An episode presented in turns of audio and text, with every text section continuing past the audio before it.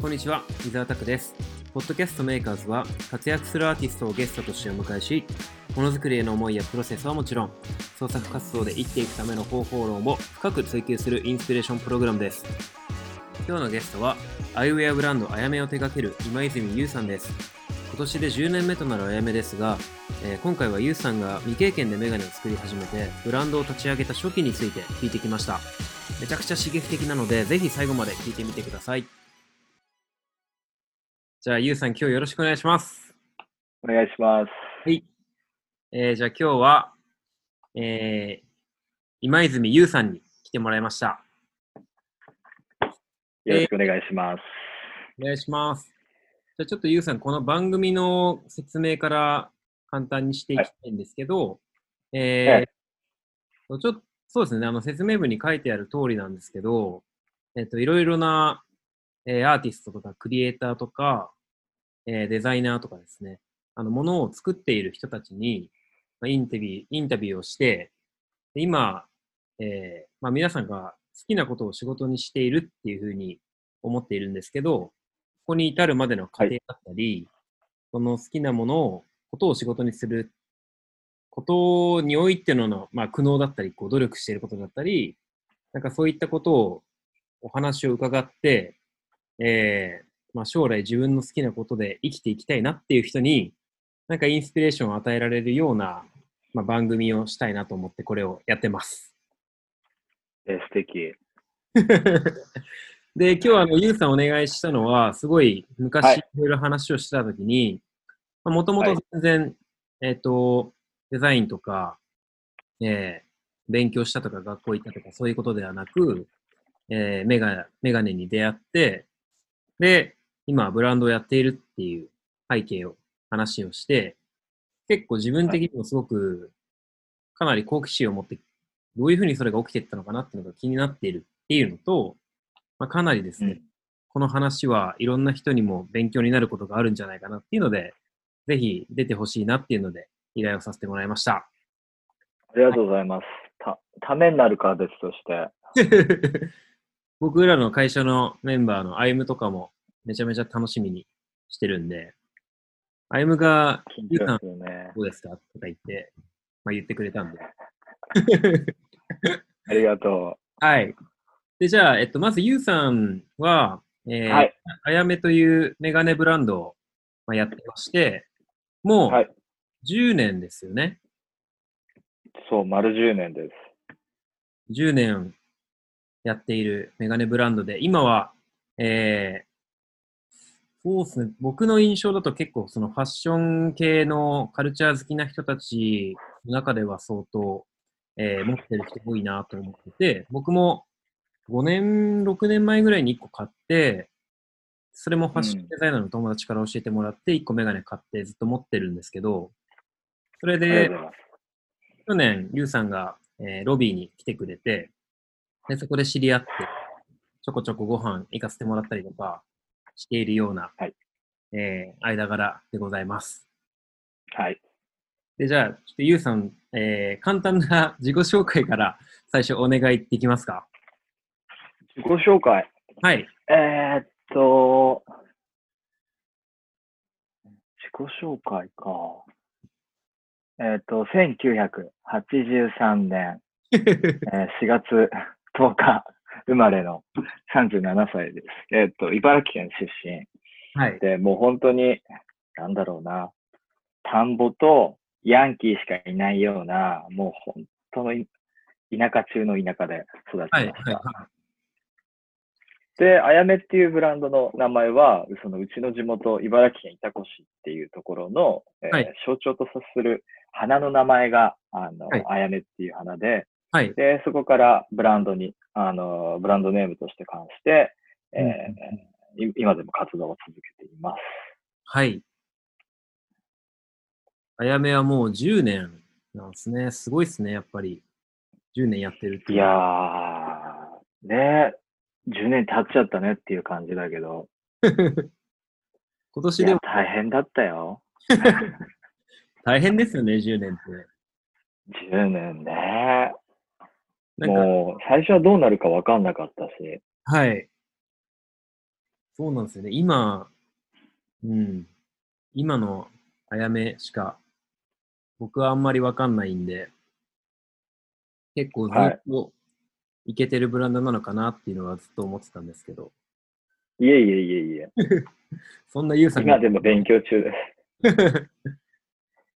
えじゃあ、ちょっとじゃあ、ゆうさんのその、はい。今までの変遷というか、まずあのブランドを始めていくところまでっていうのを、あ聞いていきたいなと思ってるんですけど、はいもともとでも、メガネに出会う前とかは、前は、えー聞いた話だと、あの、大会山の、あれ、なんだはいユニットか、ユニットとかで働いたりとかしてたんですよね。そう。大学とか行ってたんでしたっけ？いや、じ全然行ってなくて、それこそ、ユニットにいる前は、はい。えっ、とね、16歳から、えーユニット入るはいはいはい。21歳までは、もう美容師として働いてて、はい。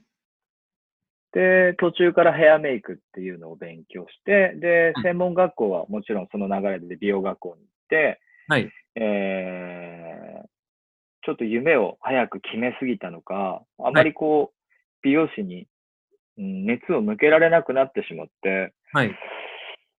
まあ免許も取ったことだし、まあ1年はい。ぐらいはちょっと違う世界、自分が興味ある世界見てみたいなと思った矢先、まうんあ、先輩が大会山のユニットをちょうど立ち上げるタイあ、先輩がちょうどユニットで働くって言って、なんすかって言ったら、っていうクラブが、えー立ち上がるからどうって誘ってもらっはい。はい。たのがきっかけではい。ユニットに入りました。はい。でも、10で歳から働いてるのすごいっすよね。いや、もうね、田舎だったから、もう本当に何か手に職、はい。で自分が見てたのってすごくこう、えー就職氷河期だとかって言われてた時だったから、はいはいはい。なんか、あまり、その、なんだろうな、企業に入るっていうのがあまりこう見出せなくて、はい。そうそう。まあ自分、どこにいても仕事できる環境を作りたいなと思ったから、まあはいいわばその職人的なものに憧れはいはいはいはい。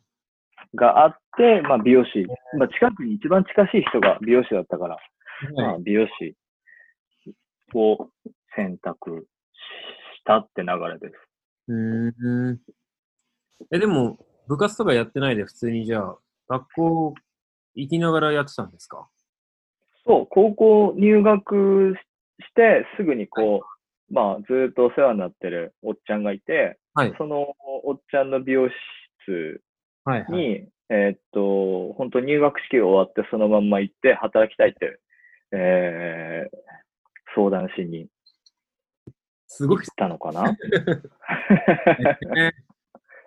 あ、じゃあ最初はその全然免許とかなく、普通に、なんていうんでしょう、それこそシャンとかそういうのから始めて、そう、学校生活、そう、だから昼間終わって、もう速攻帰って、はい。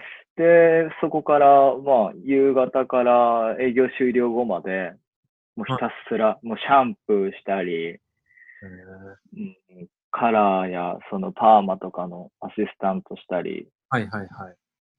もうとにかく、なんかそういう仕事してるのが楽しくて、あ、そうなんですね。うん。変わった高校生ですね。すでに。ねえ、もっと遊びゃよかったなって、今だったら思うんだけど、ななんか、早くうん大人になりたかったんだろうね。はいそのそうっすよね。自分が育ってきた環境がはいはい。ヤンキーばっかだったから、はい。なんかちょっとそれをもう卒業したくて、はい。そう、早く東京出てきたいとか、まあ自分でも早く仕事して大人になりたいとか、はいはい。なんかそういう幼少期だった。そうですよね。なんかお金を取ってバイトしてるとかそういうことじゃ全然ないですもんね。うん。もうバイト代なかったもんね、ほぼ。あ、そうなんですかな勉強させてもらってるって感覚だから、はいはいはい。うんあ、そう。まあお金もらいながら勉強してるっていうことの方が近しいかな。あ、なるほど。はい。で、それで18高校卒業して、もうそこから東京に専門学校。そうです。あの、山の美容専門学校っていう、あはい。あの、代々木にあるところ入って、はい。で、超マンモス校だから、一学年1000人ぐらいいたんじゃないかな。えそう。もう、みんな美容師になりたくて、キラキラ目を輝かせて、ー、はいはいはいはい。で、子たちばっかりの中に、もう3年ぐらい働いちゃったから、もうあんまり、こう、正直熱量もなく、そのまんま、専門学校終わったら、もう美容室にまた働きにずっと行っちゃってたから、ああ、はいはいはい。うん。でも全然、なんか、学生時代も遊んだりしてないんですね。遊んでたけど、なんか、そうね、どっか旅に行ったりとかっていう時間はもう全くなく、はい。逆にその、えっと、美容室に入らないで、まあ、ユニット入ってからいろんなイベントに行ったりとか、まあ、そこから仕事しながらずっと遊んでたかな、何年も。はいはいはい。えじゃあ、その、学校を卒業して、えーはい18、19じゃないですか。えあ、違うか、19、20か。で、21歳とかで、うんうんあの、もともといたところじゃなく、えーはいそういう意味では、その、新卒みたいな感じの就職はしなかったんですか？うん、あの、ししもうね、もういい、そう、1年ぐらいはいいかなと思って、うんうんうん。もともといたところにそのまま入ろうと思ったんだけど、はい。まあ、ちょっと猶予期間でもう仕事しかしてないし、はいはい。外の世界見てみたいなっていう気持ちの方が強くなってしまって。なるほどっすね。うん。すごいっすね。なんかもう卒業と同時に、もう一回一一周やったからってなってるってことですね。よし。ねえ、どうなんだろうね。うちの時はちょうどカリスマ美容師も全盛期だから、そうっすよね。ありましたよね。あった。なんかそれがちょっと自分が思ってた美容師とちょっと違ってて、あ、そうなんだ。うん、なんかそうやって目立ちたいっていうわけでもなかったし、ああ、そうなんですね。うん、もっと技術を磨いて、ちょっと海外とかで美容師なんか働けたらいいなっていう、ちょっと浅はかなみ夢もあったから、はいはいはいはい。まあそういう意味でも、まあ外の世界見てみたいなって気持ちが多分強くなってしまったんほどっすね。うん、えで、それでじゃあユニット入り、で、メガネとの出会いは何だったんですか？そう、えっと、それこそユニットで1年ぐらい働いてて、はい。えーっと、そのアルバイトで入ってきた男の子がいて、はい。で、彼は上智にまだいたのかな？の大学生で、はい。で、メガネをかけてたんだけど、なんか初めてそのメガネをかけてる人がかっこいいと思ったんだよね。なんか似合っててメガネが。はいはいはい。なんか自分の中ではそのメガネってその視力を矯正したりとかはい。する、なんかこう勉強をして目が悪くなってっていう、どっちかっていうとネガティブなイメージが強かったんで、ありましたね。なんか、うん、なんかメガネかけてて、あ、こんな素敵な、あ、こんなおしゃれなメガネあるんだって初めてその時、もう、それが衝撃的で、そうなんだ。えー、そう、メガネってかっこいいんだってすごく、それがもう、ポはい。ジティブに本当に切り替わった瞬間で、はいはいはいはい。で、たまたま、なんでそのメガネ、どこのブランドなのとかいろんな話をしてたら、まあその子と仲良くなって、はい。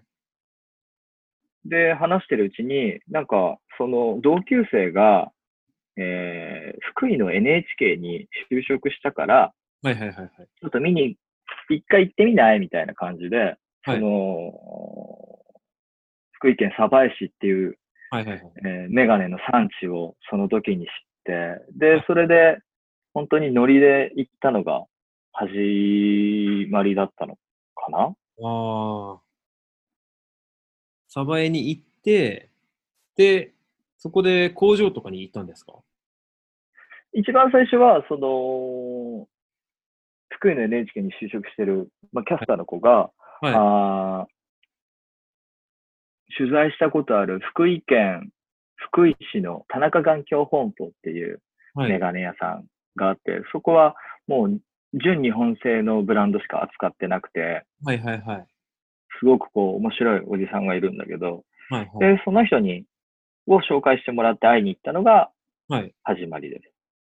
えー、え、その時のゆうさんはもう何歳ですか ?24 22とか、あ、そんな若いんだ。22とか23はい。だったんじゃないかな。え、でも、なんか、メガネ興味あるなってなって、いきなりサバ行こうみたいになったってことですか？そう、なんかね、メガネって何なんだろうと思ったし、そのとこ、その時はちょうど、今あるのかな、エスクワイアって雑誌があって、はい。で、それで福井県鯖江市の特集をやってたり、で、こんなに。に日本のブランドがあるんだとか、そはいはい。の、産地としてすごく、こう、なんだろう、まあ、世界有数の産地だったし、なんかそれが面白いなと思って、じゃあなんで日本がそんなに優れてるんだろうとか、まあそういうのを知りたくて、うんうんうんうん。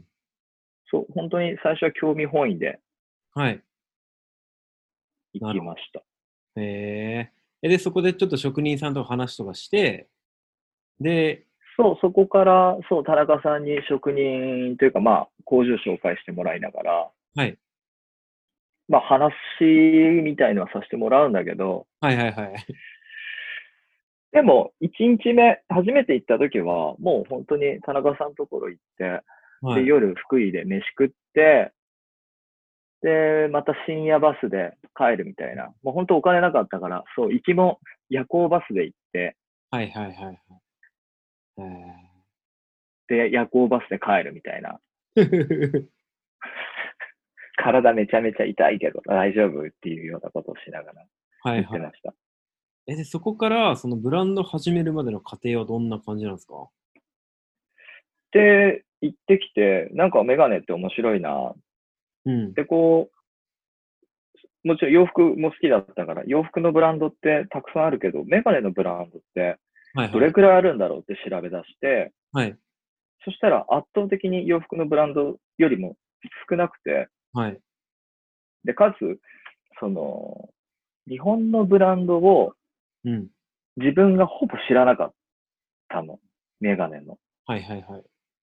洋服だったらじゃあ、日本のブランドっていろいろあって、自分でももちろん、あの、認識してるんだけど、メガネとなると、それまであんまり、こう、ファッション誌とかに露出してるブランドって少なくて、はい。まあ、あったとしても、オリバーピープルだとか、はいはいはい。まあ、そういうのがメインだったから、なんか、もしかしたら可能性あるんじゃないかな。なんかうメガネ作ってみたいな。あとはその自分が欲しいメガネが、当時は海外のブランドでしかなくて、はいはい。で、だけど海外のブランドってうん。欧米人のフィッティングだから、まあアジアンフィッティングじゃなくて、はい。で、それを日本人がかけやすいというか、まあアジアンフィッティングになったらもっといいんじゃないかなって、はい。本当に単純に思ってしまった。で、そこでもしそれがあったら自分も欲しいのになはい。っていうところから、なんかこう、悶々としちゃって、で、日々こう、まあユニットで働きながらとか、まあいろいろ過ごしていくんだけど、はいはいはい。なん、か新しいこと、面白いことしたいなーってなってって、うん。あとは、やっぱりすごく強かったのが、あの、やっぱり工場とか行っても、はいどこの馬の骨かわかんないし、メガネやりたいんですけどって言っても、なんで、うん、なんで君に作んなきゃいけないのじゃないけどさ、あの、もう簡単にはどうしてもこう、入れなかったから、はい。今思うと、その新規参入がすごく難しい業界で、はいはいはい。やっぱりその難しいってことに対してすごい意地にもなっちゃうし、まあ、どんどんどんどん意地になってって、逆にこう障壁が高ければ高いほど、なんかやりがいがあるように思えてきたのが、多分こう自分がブランドを、うん、立ち上げるきっかけになったんじゃないかなと思すごいっすね。そうなんだ。なかなかう。いや、の意地よ。意地発するだけだよ。え、で、それで、ブランドじゃあ始めたのは10年前だからちょうどえっ、と、に、まあ、ちょうどっていうかあれですね、26、7ぐらいの時ってことなんですよね。そうそれだね。までは、あの、どこかそのメガネ職人さんのところに、あの、働いたりとか、みたいなことはしてないんですか？してない。就職もしてないし、あの、唯一教えてもらった、まあ自分がしようと、お思ってる人はいるけど、はい。もう全くそこも独学で、うん。もともと自分がそのヘアメイクをずっはいと勉強してたから、なんかこう、そうだな、顔に落書きするような感覚で、はいはいはいはいはいはい。メガネの絵をずっと描いてて、そう、すごい自由にデザインできてたから、ただ、はその、製造するっていうか、その実際に描けるっていうことは全然わかんなくて、その設計方法がわからなかったから、それはその自分の師匠にいろいろ、うん、実際にはこういう数値で、こういう幅で、はい。っていうのは教えてもらいながら、まあ本当に独学ではい。こういうのあったらいいなっていうのを毎晩のように、それが楽しくて、ああ、そうなんだ。うん、へえ。なんか、想像もできないですけどね。ちょっとどうやってでメガネデザインするのかが。いや、でも、顔の幅だから、結局、あの、洋服とかと違って、すごくこう、狭い世界で、ああ、はうい。ん、デザインしなきゃいけないから、もう本当に、今でも思うけど、0.1ミリ、まし、うん、の世界でずーっと描かなきゃいけないし、逆に0.1ミリしか違わないから、はい。あの、差別化図ることもすごい難しいし、はいはいはいはい。そうですよね。確かにうん、難しいですよね。あと、あれですもんね。なんか型作るのに結構お金が結構かかるね。うん。だから、その、1本2本でメガネは作れなくて、まあ最低でも、そうだな、200本から1型。そうですよね。それまでごめんなさい。じゃあちょっとブランドの立ち上げのところの前に、その師匠さんとの出会いっていうのは、それはまたサバエに行ったりとかしてってことですか。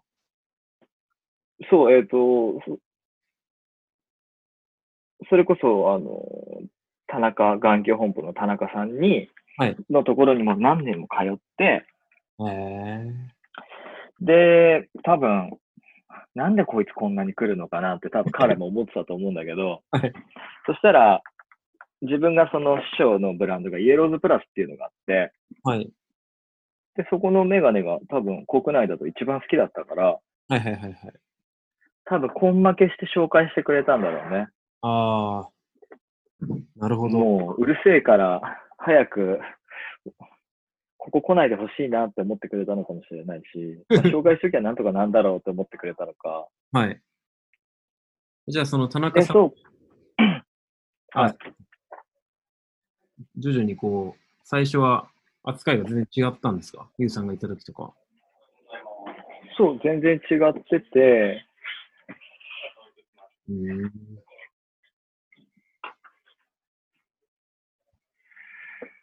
そうね、もう本当に自分ができることって、もう熱意を伝えることしかなかったから、はい。もちろんお金もないし、うん。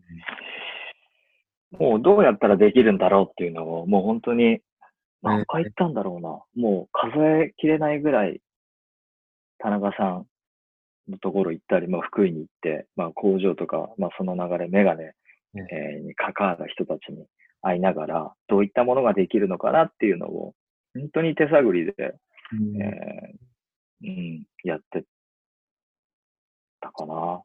働きながら何年かそういう通ったりとかしているのをやって、で自分の、はいそのあやめをスタートするっていうふうになったと思うんですけど、その最初の型作るときに、まあ、200本とか必要じゃないですか。そうんこは、はいこう、じゃあ、ちょっとブランドやるぞみたいな感じで始めたんですか？もう、一点というか。そう、えっ、と、その山岸さん、師匠と会ってから、はいえーもう本当に間髪入れずにサンプル作ってほしい。自分が思ってるメガネがどういう形で上がってくるのかっていうので、まあ、サンプルを作ってあげるよって言ってくれて、はいで、そこからこう、少しずつ少しずつ、その図面を調整していって、で、その中で、やっぱどうしてもやって、やっぱ物作っちゃったらもう、なんだろうな、自分で、そのブランドをやってみたいっていう気持ちが本当に強くうん。うん、なったから、もうやらざるを得ないっていうか、もうやりたくてやりたくて、もうメガネしか見えない、メガネの仕事しかできないんじゃないかなっていうぐらいにはなってしまったような。はいはいはい。え、で、じゃあ、で、おお金、うん。はいお金だよね。お金は、あのすごく悩んでて、だけど、まあ、お金、ブランドするのに、いくらぐらい必要ですか？みたいな話してたら、まはいあ、最低最、最初はまあ500万ぐらいじゃない。まあ、それで2型とか、うんうんまあ3型できたらいいよね、ぐらいな感じで。でもメガネってこう、洋服とは違って、洋服は受注生産、サンプルを作ってから展示会に並べて、はい。展示会で、その、洋服、うん例えばシャツが何枚ついた、T シャツが何枚ついた、うんとかって言って受注生産ができるんだけど、メガネの場合っていうのは、最初にその最小ロット、例えばその200本だったら200本の、えー量産を約束した上でサンプルを作ってくれますっていう感じだから、はい。そうさ、もう最初から見込み生産だよね。でも最初からもう200本の在庫は絶対買わなきゃいけませんっていう、はいあの約束のもとでスタートしなきゃいけないんで、はいすごい、とってもリスキーなんだけど、ですよね。まあそういう意味で、そう、最低でも、まあ500万ぐらい必要だねって話がもともとあったから、うんその自分がブランド立ち上げる、うん、どれぐらい前だろう ?2 年とか3年前から朝は荷上げ屋行って、夜は解体屋っていう生活をずっとして、軍資金を貯めてましそうなんだ。へえ。え、ユニットにもまだ働いてたんですか？た。あ、いや、ユニットはごめん、ユニットはでも2年ぐらいしかいなくて、あ、そうなんですね。そう、ユニット辞めて、朝、荷上げ屋行って、夜は解体屋っていう生活を に変わってって。準備期間っていうのがあったんですね。そこで。そうね、お金を稼がなきゃいけない。お金ってこんなに必要なんだって、初めてあんなに働いたんじゃないかな。荷上げ屋って何ですか？ちなみに。荷上げ屋って、よくこう、工事現場とか、例えばそのマンションとかさ、はいはいはいはい。あ、荷物の。うん、うん。その、なんだろうな、床材とか壁材を運ぶ仕事で、トラックにパーチとか石膏ボードが、はいはいはい。こう、なんだろう、平積みで届いて、もう何トントラックなんだろう。で、そこでトラックから、あのー各部屋に床材を運ぶっていう仕事。へえ。だから一度に腕で、そうだな、80キロ、まあ4枚。だから、そうそうそう、もう、力仕事だよね。へえ。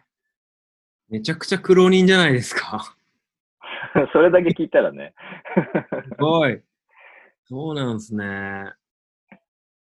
すごいないぁ。や、もう、バカだったから、もうそういうお金の稼ぎ方しかわからなくて。はい。まあでも、おかげで根性もついたし、はいはいはいはい。まあそのブランドを立ち上げてから、もう押し寄せてくる苦労という波は、そのおかげで超えられたんだろうけど、えー、え、でお、お金借りたりはしなかったんですか、最初は。お金はもう借りずに、もうほぼ自己資金で。えー、今は借りてます？今は、うん、今回、コロナの前には一回完済、あの、完済したんだけど、あ、はい。のーまあいいタイミングかなと思って借りました。はいはいはい。はい。えー、それは結構こう、なんか、身が引き締まる話ですね。いやー、すごい。うん。いや、若いし、時間もあるし、はい。なんかすごくこう、考える時間があったから、でもあれ、逆にそれに、ね、不安にもなるけど。でもなんか16歳からそうやってもう動いたりとかしてるっていうのを聞いていくと、うん、独特な人ではありますね。その、いろいろうだうだ考えて、えーっと、でもなんかそういう人も多いじゃないですか。ずっと考えちゃって、でもこれだったら給料下がるなとか、経験もないしうんとか、やっぱり僕は会社員出身なんで、そういう人やっぱすごく多くて、だから今とかはその会社辞めたことに対してとか、まあいろいろ聞かれたりするんですけど、はい。そういう意味で、なんかそういうこう迷いみたいなのが、もともとユウさんにあんまり、うんまあ、ないっていうか、思ったらもうやってるみたいなのが、結構すごいな、なかなかいないのかなって思いました。いや、その分もちろん失敗も多くて、はい。もう何も考えなしに動いちゃって失敗もすることもあるんだけど、自分の場合はなんかその考えてる時間がもったいないなと思っちゃううんうんうん。から、あとは動いてみないとはい。結果っていうか分かんないこともたくさんあるし、そうですよね。なんかみんな近く行動なんだよね。うんうんうん。だから、知って覚えて、考えてから動くけど、それが逆転してんだろうな。知って覚えて、動いてから考える。うん。そう、結局もうすごいスピード感で時代ももう回っちゃってるから、確かにそうですよね。あとは、うん。あとはそうだな。そう自分で失敗しないと学ばないと思ってて、今でもそうだけど、そうですよね。確かに。うん。でも失敗、みんなよりもたくさん失敗できたから、若いうちに。はいはいはいはい。だからその分、なんか、まあ、成功って言ったら違うんだけど、ちょっとずつちょっとずつ身になるようなことが分かってきたのかなとはうん思ってます。まあでもそうか、5年ぐらい他の人よりもスピードが速いんですもんね。もうすでに。16歳から働いてる部分があるから、5年ぐらいみんなより、あの、見てる世界がちょっと先に行っているので、そうなるとまあ確かに22で気づき、そこから準備期間があって、っていうのは、まあ若干どうなんですかね、周りの人たちから見たら、どんな感じの反応だったんですかもうう、結え、構、バカじゃないって言われてたよ。メガネなんかできるはずねえじゃんって言われてたし、え、何考えてんの？って言ってる人が、多分9割じゃなくて10割だろうね。はいはいはい。えー、やめとけでもなんか、あ言わ言われた言われた。うん。もう家族にも言われたし、あ、これはやばいな、さすがにやばいなって思いながら、はい。けど、なんか、根拠のない自信はあって、はいはいはい。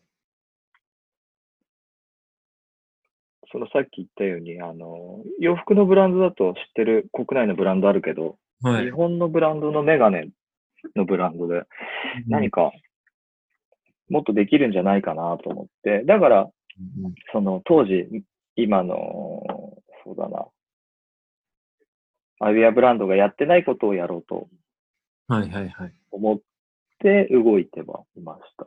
うん。でもなんか、やっぱり、この10年の流れのところもめちゃくちゃ気になりますね。やっぱり、今、ちょっと前に相談してたやつで、あの、今、じ僕たちも自分たちのグッズっていうか、プロダクトみたいなの作って販売してるんですけど、うんやっぱり、イニシャルコストがすごいかかるじゃないですか、物を作るとなると。確かに。だから、こう、毎回ビビる、ビビっちゃうんですよ。これ作って売れなかったらやうん。ばいな、みたいな。その連続じゃないですか。しかも確かに。リスクが大きいので、メガネの方だと。その、最初じゃあ2型作ってブランド始めたとして、そこからどんな感じで、例えばじゃあ最初の2年間とかってどんな感じだったんですか？悲惨で 悲惨だす。った。もう、どんどんお金は減ってくし、そうですよね。だってそもそもまず販路が決まってないわけだから、はいはいはい。まあ順を追って話すと、えっと、最初に、えっと、3型作りました。はいはいはい。で、3型作って、で、知り合いに頼んで、あの、合同展示会みたいなの出させてもらはい。うんだけど、で、そこでね、一発目からもちろん、あの、取引先なんて決まらず、はい。だってその、いきなり入ってきた、新しくいきなりできたブランド、でそもそもどこのメガネ屋にもいたわけでもなく、はい。よく知らないブランドができて、はい。で、バイヤーはそんなね、新しいブランド、もちろんなんか経験があって、この人だったら絶対いけるだろうっていうブランドだったら買ってくれると思うんだけど、はいリスクを負ってまで新規ブランドは入れないと思うから、まあそうですよね。冷静になってね、考え、今になって考えてみると、まあそりゃそうだよねって思うんだけど、うん。だけど、その、だけど、やっぱりそういう、今の、あやめみたいなブランドって当時なかったから、はい。誰かしら説得できるんじゃないかな、誰か一一人でも響いてくれたらいいなっていうので、まあ、展示会じゃなくても足を運びながら、あとは紹介してもらったりとか、はい。はいはいはい。今のほとんどのうちを取り扱ってくれてるところは、全部、あうん、すべてじゃないけど、最初の、最初から取り引きしてもらってるところはもう、ほぼお店まで行ったし。北から南まで自分の足で土そうなんです。地を回って、うんはでも最初からここでやりたいってお店も決まってたから、うんそうそう、もうそこにどういうふうにアタックするか、ん。はい。どうもう何回振られても好きですってうん。いいそうですよね。言ってたなえ、じゃあ、でも最結局、ううんん。でもなんかそのブランドってどこに置いてあるかってすごい重要だと思う。そうですし、はい。今みたいに SNS が普及してるわけじゃなかったから、はい。そう、あのー本当に単独で、個で、その、価値を見出すっていうのはすごい難しいそうですよね。なと思ってたから、うん、どこに下ろすかっていうのはすごく考えて動いてたかもしれない。そうですよね。そっか、でも作ってからその販路の開拓っていうのがあるわけですもんね。しかもそれも作ってないとできないですもんね。販路の作開拓。ってないとできない。ね、確かに。そっか、そうなってくると最初は、最初の2年間とかは結構そういう地道な訪問とか、コミュニケーションが。地道な方も。うん。行って、まあ、そう、いろんないいお店っていうのが何なのか自分で考えながら。うんうんうんでも、ね、その、量産が納品されちゃうから、そのもう200本の在庫をどうやってさばくかっていうのがもう本当にしんどかったな。そうですよね。え、どういうふうにさばいたんですか？いや、もう、あの、本当に毎日、まあ毎週のようにいろんなお店に行って、えー、まあこういうものですっていう紹介をしながら、うん。あとは師匠のその展示会を手伝って、師匠のブランドを扱っているお店。を、まあ、把握したり、はいまあその中で手伝ってる中で、あどういう考えでどういう商品が売れてっていうのも、まあ、はいはい。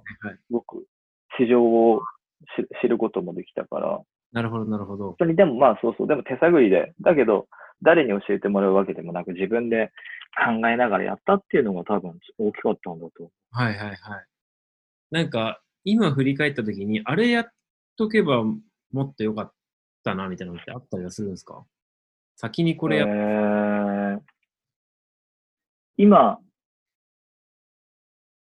いや、めちゃくちゃそれいい質問だなと思うんだけど、これ、今、今、すごい思うのは、あの時、もう売れなかったけど、最初は全然。誰も相手にしてくれなかったけど、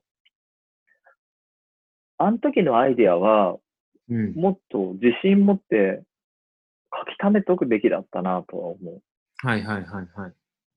うんうんうんうん。その時のエネルギーって、始めた時のエネルギーって多分、凄まじいものがあるはいはい。と思うから、はいちょっと、やっぱり最初は全然売れなくて、自分のことを信じることもできなくなっちゃったし、はいはいはい。それは今、そうね、後悔じゃないけど、う。うんん、もっとやっときゃよかったなっていうことの、のも一番大きい部分を占めてるかもしれない。ああ。でもメンタル的にもでも疲弊はしていきますよね。やっぱり。かなり。特に売れない、売れないといううか、ん。売る兆しもまあそうね。チャンネルがないと。だ通常の残高が落ちれば落ちるほど、ね、自分のメンタルと比例して落ちていくから、はいはいはい。それはしんどかったし、で、ブランブランドがちょっとずつ認知され始めて、まあ、取り扱い10店舗ないし15店舗ぐらいの時に、うん。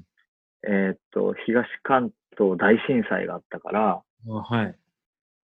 もうそれで一気にもうオーダー全部飛んじゃって、はい。それも相当きつかった。やばいですね、確かに。それもきつかったなーって思うん。え毎回でもその時の間間は新しい型とかも作ってたんですか？う。作ってました。今でも新しい型は作っていて、はい。でもそんなにこう、メガネで必要な形ってたくさんあるとは正直思わないから、はい。うん、あのーなので、もう本当にうん。考えて考えて考え抜いて、本当に必要なものだけを、本当にミニマルなはい。形で出したいなっていうのでは、まあ、年に、そうだな、5、6型は出すようには一応してます。あ、そうなんですね。でも、あの、本当に年に、だいたいでも30型ぐらいは書いて、書いててっていうか、30型ぐらいは一応図面化はしてて、だけど結局候補的に、最終的にリリースできるのは、はいうん、まあ、ほん10%から20%ぐらいの間です。はいはいはい。なるほど。めちゃくちゃ気になりますね。その、なんか、3年目のところもすごい気になるんですけど、ちょっともう、そうっすよね。そこは今度また、僕は飲みながら、はい。もらえることにして、はい。ちょっとじゃあ話変わって、えーはいまあそこからもちろん今の体制を築くところもすごい大変なところはあると思うんですけど、一方でアーティスト、クリエイターとしてのそのクリエイティブ作っていくっていうところは、えーその間もずっと発生しているのかなと思うんですけど、はい。で、あの、ゆうさんのデイリールーティンじゃないですけど、そのデザイナーとしての、えー例えばインスピレーションの得方だったり、日々の過ごし方っていうのも聞きたくって、今で言うと、あの前話してた時に毎日絶対デザイン書いてるって言ってたじゃないですか。はい。それはまだやってる感じですか？日うん、必ず毎日は何かしら々。はい。書くようにはしてます。もちろん、メガネに限らず、あ、いでもまあ、ほぼ100%メガネには近いんだけど、はい。何かしらものは作るように、うん。想像できるようにははい。してる。今は、それは一日の最後にやってるんでしたっけ？そうです。大体寝る前とか、まあ、家族が寝静まった後とか、まあ、一人になる瞬間はいはいはい。にやってます。もちろん、なんか、そんな気合い入れてっていうわけでもなく、はい時にはお酒飲みながら、はいはいはい。リラックス、まあ音楽聴きながらリラックスした状態で。っていうのはもう本当に日課としてやってます。うん。それ以外の、例えば日々の、えーっと仕事の内容で言うと、まあもちろんその、いろいろデザインと関係ない仕事もめちゃくちゃいっぱいあるとは思うんですけど、どんはない感じで過ごしてるんですか？えーっと、大体朝、うーんそうだな、8時過ぎには家を出て、で、会社着いて、で、そこからメールチェックをしながら、はい。で、経理も、あの、兼任してるんで、うん。まあ大体朝はそうですね、メールチェックから、まあ数字、まあ昨日の売り上げだとかなんだかんだ経理関係を全部やって、まあそうっすよね。そう、昨日の領収書とかを打ち込んで、はい。で、そこから、社員が出社するまでの一人の間は、情報情報収集かな？情報収集が多いです。メールの返信と。はいはいはい。で、自分のクリエイティブな時間っていうのは、やっぱりもう仕事が終わってから、ははいはい。家帰ってからというか、本当に自分が一人になる瞬間までは、基本的にはない感じで、毎。日過ごしてます。会社のな、その、もちろんその型を、えーっと、しっかり決めて、は生産に行くみたいなところでの、まあ、実際に図面の、なんか出し戻しとか、そういうのは、工場との出し戻しとかはあると思う。ああ、それはもう、はい、あの、朝のメールチェックの段階で、えっ、と、あはいはいはいそれまでに来たデータだったり図面とかっていうのをチェックして、うん。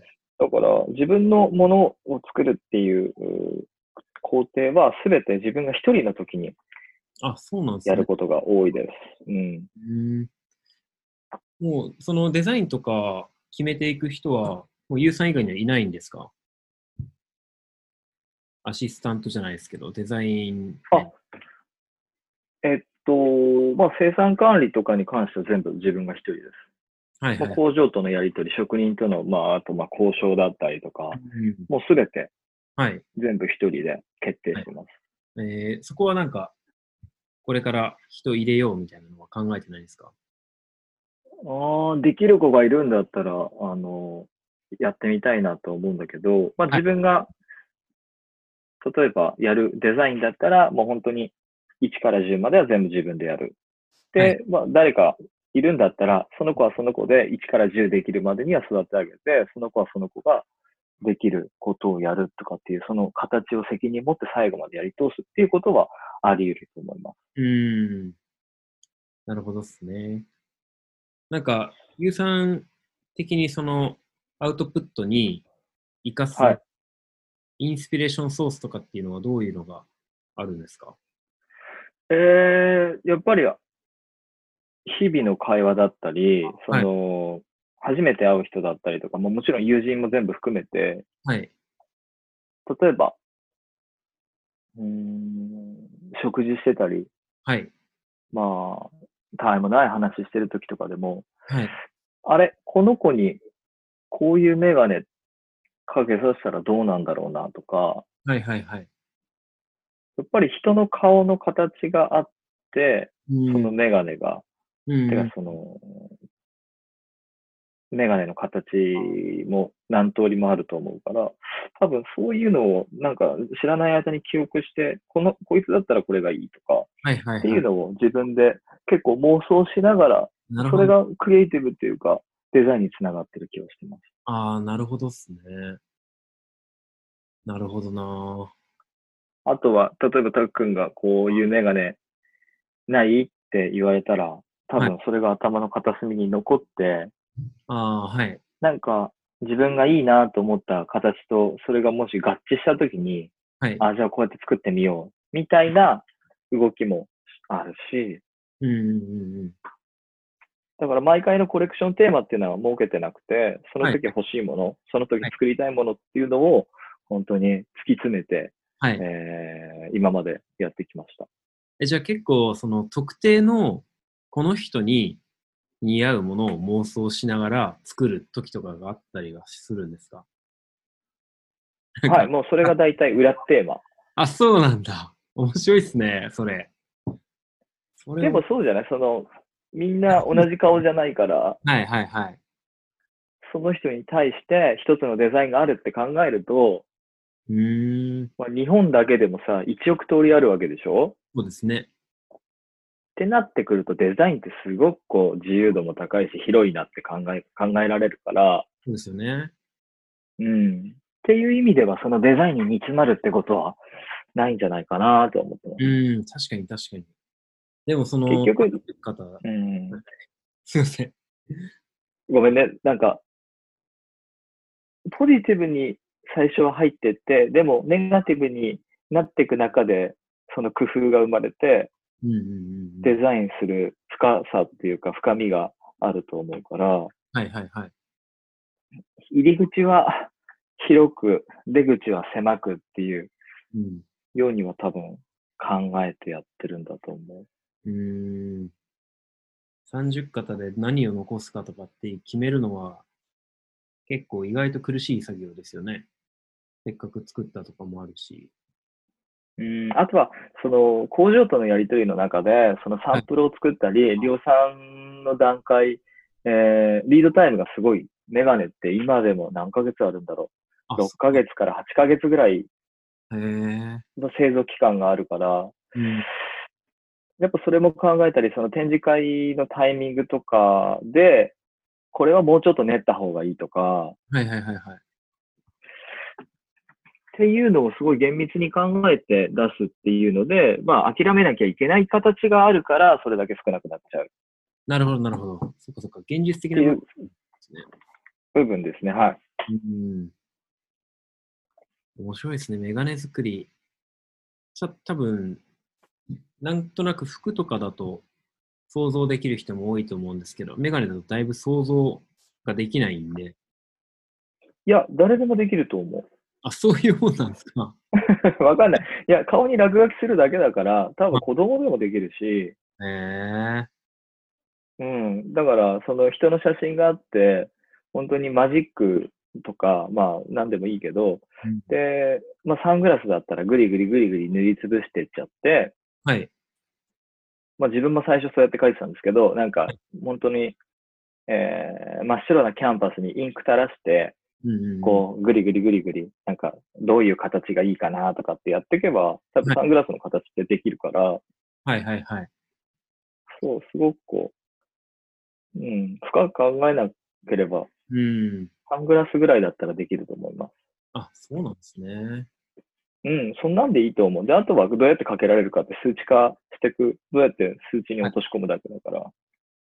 でも数字面だと相当細かく図面を起こしてくれって言われるんですよね、きっと職人、職人さんからは。そうだね、もう0コンマ1までは絶対出すし、はい。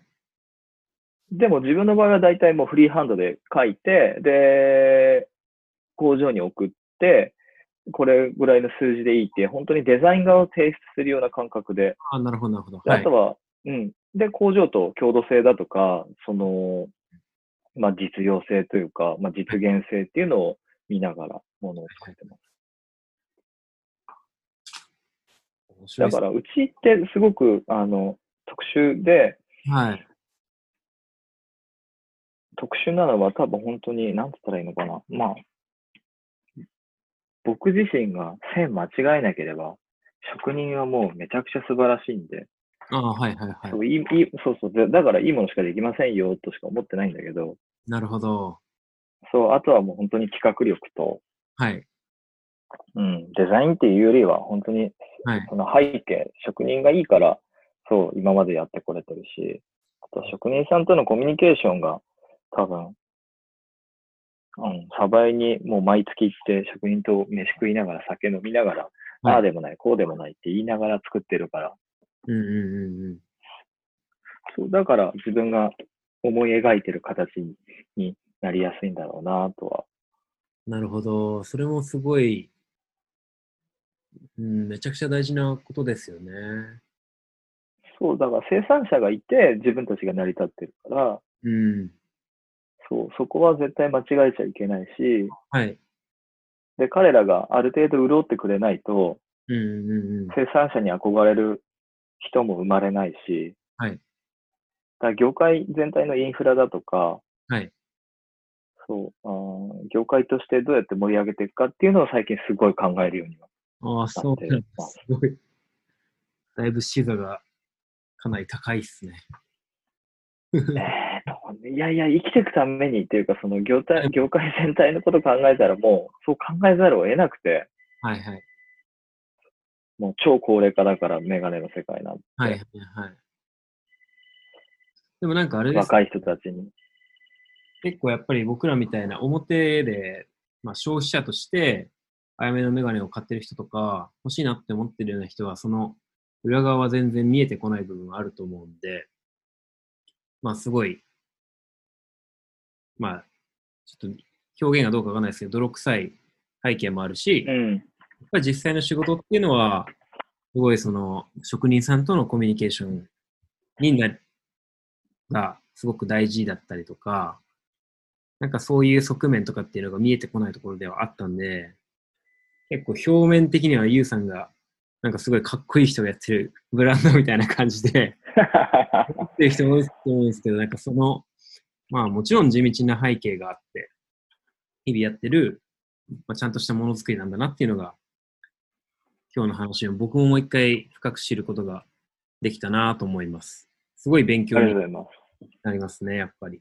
なんか、そういう意味では、その、じゃあ今、ごめんなさい、ゆうさん的には、まだ、すごい成功してるとか、えー、納得してるとか、えー、もしかしたら思ってないかもしれないですけど、まあ、僕の目から見たらすごく、えっと、輝いているブランドだし、えー、かっこいい人だなと思ってるんですけど、その、じゃあ、はい仮にゆうさんがじゃあありがとう、ござい。僕から見て、その、すごい成功してる人だなっていうことを、こういう理由があったからだって言えるとすると、まあ、どんなことありますかね？コミュニケーションとかっていうのは一個あるかなと思うんですけど、はい。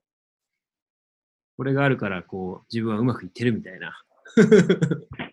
えー、行動力。行動力、はい。もう、行動力と、あと失敗してる数。うーん。失敗を恐れないというか、はい。多分それが一番大きいのかなと思います。はい。じゃあ、ちょっとそれ、いいお言葉をいただきました。どうなんだろう。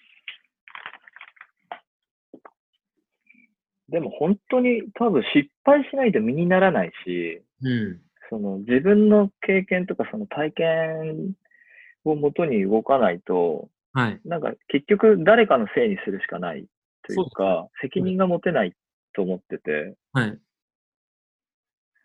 うん、本当に単純なことだと思うけど、うん。うん、行動しないと結果もついてこないし、はいはいはい。そう結果が出ないうんから、もう本当その二つに尽きると思ってます。そうですよね。まあでも確かにその行動の中の内容も、まあ当たり前のように日々デザインを、まあそのメガネのデザインじゃなくてもそういうデザインっていうことをやり続けるっていうことだったり、あとは、じ実はそのデザインを書いて、なんて言うんでしょう、そのアウトプットだけでやっぱり物事をうまくいくわけではないよなっていうのが今日も思って、まあ、クリエイティブ、グラフィックデザイナーであったとしても、えっと、ブランドのデザイナーだったとしても、なんか意外とコミュニケーションってすごい大事じゃないですか。はい。だから最初のその職人さんを訪れていった、なんかこう根気とか、そういう行動力っていうのもすごい大事なんだなって思いましたね。なんかこう、ずっと自分の家にいたりとか、オフィスにいて、まあ物作ってても、やっぱこれからだ、コロナだからなんかそんな感じの雰囲気にもなってきましたけど、やっぱそうじゃなくて、うん、実際の行動っていうのも、やっぱり大事にしないといけないなっていうふうに自分も思いました。いや自分もこうやって話しさせてもらう機会をもらって、すごくこう、まあ、尻滅裂な話だったと思うんですけど、あのいめっちゃ面白いです。うん。や、なんか自分の思ってた感情だとか、はい。ああ、こうだったんだなっていうのも、久々に、あの、なんだろう、遡ることができて、面白かったです。うん。なんか結構その、この話してると、やっぱみんな、なんかそんなにこう、ちゃんとプランニングして、今に至ってる人は、まあ、少ないというか、まあ、人生 確かに。うまくはいかないと思うんですけど、みんな。まあでもやっぱり確かにずっと目の前のことを一緒に頑張ってきて今があるみたいなところはみんなに言えることだなと思ってるんですけど、ああ、はい。そうそう。それでなんかこう、振り返ってこう、いろいろみんなの話を聞いていくと、いや、まあ、肌から見たらちょっと努力に近いようなことをもちろんみんなしていて、ただまあ本人自体はあんまり努力とは思ってないっていう。なんか楽しいからやっちゃってたとか、まあ、必要だと思ってるからやってたみたいなのが結構多くて、結構身が引き締まりますね。なんか、あ、やっぱり行動してないとこうはならないんだなっていうのが毎回思います。楽しくないと続けられないですね。そうですよね。うん。うーん。そうなんか、本みんなそのサーフィンが好きだからサーフィンで仕事が生まれたところがスタートだったり、音楽が好きでクラブよく通ってて、そのクラブのグラフィックを作り出すところから始まったりとか、えやっー、ぱり掛け合わさったりとか、まあ、それって別に、なんて言うんでしょう、努力してクラブ行ってたわけでも、努力してサーフィンしてたわけでもないじゃないですか。まあし努力はい。かもわかんないですけど、ただみんな好きだからやってたっていうのがあって、でもその行動力の言う行動っていうのはなんかそういうことももちろん含まれるなと思ってて。確かに。うん。